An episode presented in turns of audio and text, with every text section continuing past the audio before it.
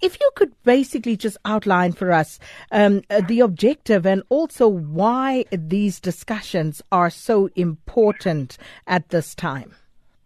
These discussions are very important at this time because, you know, we've come to a time in South Africa where we need to start having a national conversation. And for us, when we started this process, we were asking ourselves, how do we even begin with this? And the beginning of that national conversation for us started with scenarios, understanding our country, understanding our unique socio-economic challenges, but more specifically the trajectory with that, that we're actually moving on.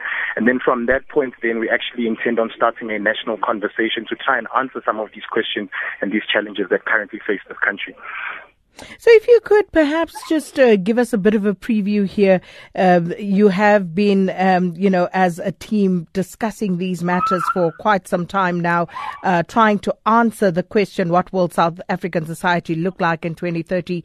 Uh, just a sneak peek, perhaps, of what uh, the discussions tonight will entail.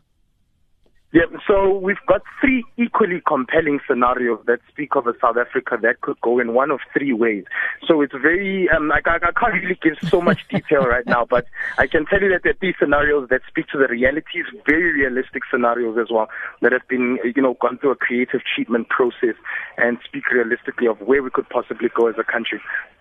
I'll accept that because I suppose it would be a bit unfair given that the event is taking yeah. place tonight to let the cat out of the bag, so to speak. Yeah. But um, so, so how exactly will uh, the event unfold later? Uh, because we understand President Cyril Ramaphosa will also be part of that discussion. What will his role yeah, be? In fact, he's just arrived now, so um, they're actually going to be heading into the venue.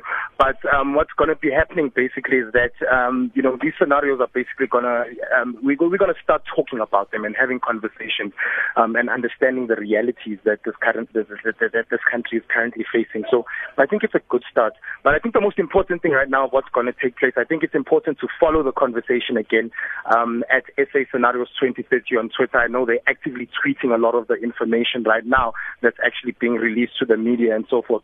So um, I think that's a good starting point to, to, to get a sneak preview